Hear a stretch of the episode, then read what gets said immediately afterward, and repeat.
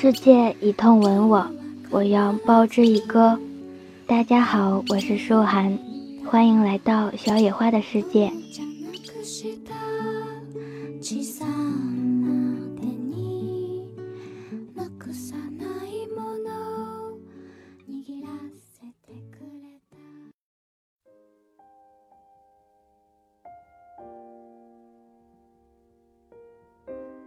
在质疑的声浪中坚持你的爱。我有分心的问题，我的三个孩子中有两个也有分心的问题。我每天治疗分心的孩子，只要跟他们在一起，我就会微笑起来。他们都具有某种特质，比如某种兴趣或某种让人喜欢的热情。有时候他们会遮掩这些特质，但是，我通常可以找出来。当找出这些特质之后，他们就可以放轻松，可以影响周围的每个人了。他们可以让我笑，我从他们身上学到了很多。确实，我认为分心者是最吸引人、最有趣、最有意思的人。如果你的孩子也分心，你必须让孩子喜欢自己，并对自己的人生有着正向的期待。你必须寻找并鼓励孩子的正向特质、孩子的积极特质以及生命的正向特质，即使你面对的是明显的消极特质。如果孩子喜欢自己，觉得人生有希望。他就会表现得比较好。我无法忘记我儿子杰克小学二年级时，老师让全班学生用形容词描述自己时，杰克是怎样做的。老师让他们圈出三项他们自认为最骄傲的特质，杰克圈的是创意、运动和分心。我知道他没问题了。不过，虽然我们很爱分心儿童，我们也知道养育分心儿童有多么困难。但有时候面对困难，我们还是束手无策。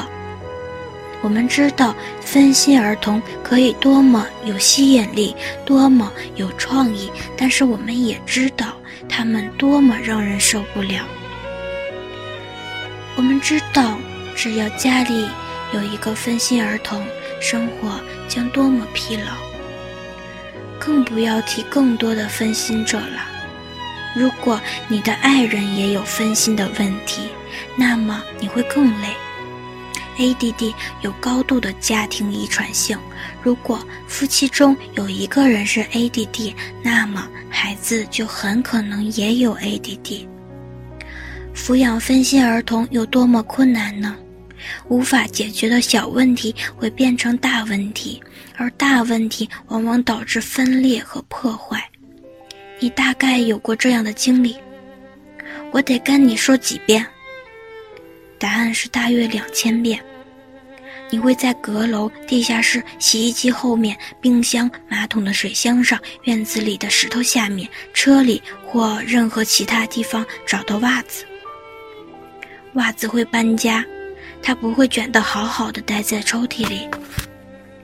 你刚刚花一个小时跟老师解释分心是什么，或是让老师听完专家关于分心的演讲，第二天老师还是会写张纸条让孩子带回家。即使是很优秀、很有经验的老师也会这样做。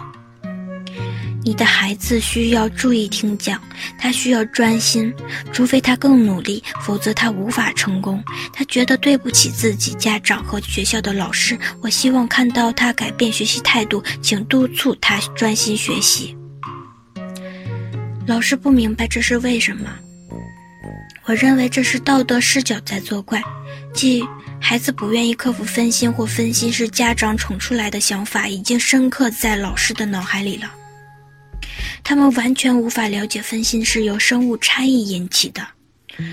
不要说老师，就连家长都不理解这一点。家长无法真正了解为什么孩子的行为这么不一致，这么具有自我毁灭性。前一天晚上认真准备的功课，第二天考试就能忘得一干二净？怎么可能？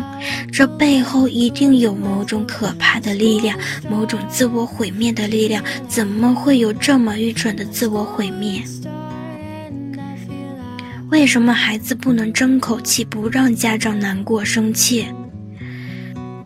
当然，即便家长完全忘记孩子的不好表现，但下次他们照样怪孩子，就像孩子考试时忘东忘西一样。可是家长并不分心呢。要我接受孩子有 ADD，最难的就是没有具体的测验，因此很多人不相信这是真的一种疾病。当我告诉别人，包括我的婆婆，我儿子有 ADD，他们会翻着白眼说：“所有孩子都很调皮，只需要好好管教就行了。”当你喂孩子吃药时，我认为无论孩子得的是什么疾病，人们都不该轻视你。而当今的媒体并没有起到帮助人们正确认识 ADD 的作用。莎拉分心孩子的母亲。孩子的作业似乎越来越多了，孩子已经写了三个小时作业，可是当他给你看他的作业时，你却发现根本毫无进展，怎么完全不是老师要求的呢？你大吼：“你这三小时为什么不做该做的作业？”他看着你，他看着你，给了你分心孩子面对为什么时最诚实的标准答案是。我不知道，这是实话。他不知道，而这只会让你更想教训他。时间观念不同，在分心的世界里，只有两种时间：现在或非现在。一周后的考试不是现在。不分心的孩子会开始计划如何准备考试，而分心的孩子会等到迫在眉睫时才慌乱的开始准备。事实上，这一招有时候行得通，因为在慌乱中，身体会分泌很多肾上腺素，一种天然的刺激素，很像利他林或阿德拉。结构、督导、提醒、兼职这些字眼不足以描述你每天需要面对的巨大任务。所有孩子都需要结构和督导，所有孩子都需要家长。持续的提醒，而分心的孩子则需要更多的结构、更多的督导、不断的提醒，以及只有父母的爱才能做得到的坚持。你的工作比你想象的更为艰巨，比任何人描述的都更耗费精力。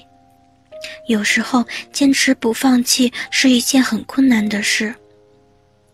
你当然不会放弃，为什么不放弃呢？因为你做不到，如果放弃，日子会容易过得多了。但这是你的孩子，你就无法放弃他。你问，要多久？你每天问自己要多久，他才会？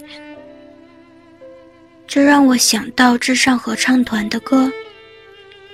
你不能吹着爱快一点。父母给孩子的爱是特别的，是快不了的。父母必须陪着孩子坚持下去，在一切反对声中坚持爱他，即便喜欢或尊敬的人说了难听的话。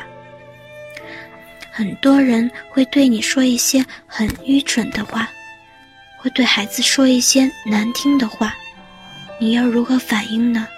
你必须很小心，因为你需要搭建起沟通的桥梁，而不是拒绝沟通。不过，有时候听到他们说的话，真的很想发火。什么是最好的？这句话毫无意义。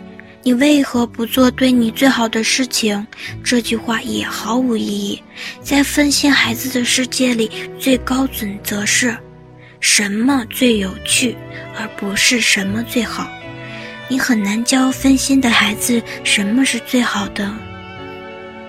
渐渐的，你会失去幽默感。如果你失去了幽默感，麻烦就大了。抚养分心孩子必须有幽默感。有时候，你的幽默感是你保持不发疯的唯一救赎。还有什么方法呢？读一些你需要的书，这很困难，因为信息太多，建议太多了，而且帮助却是那么少。最难的是你会担心。当然，所有的父母都会担心孩子，但是你的担心完全是另一个层次的。你从书上知道，有许多分心的孩子最后进了监狱，发生车祸，染上毒瘾，大学没毕业或根本没有读大学。长大后，他们经常被老板开除，无法和爱人维持亲密关系，以及得了抑郁症等。你担心自己还能做什么？你希望祈祷原本。不想给他吃的那些药物可以避免未来发生可怕的事情，而同时你也担心孩子根本没有吃药。你无法想象，只能逼他吃药，并且希望这些药物不会引起脑伤或癌症。让我们谈谈如何控制你的过度担心。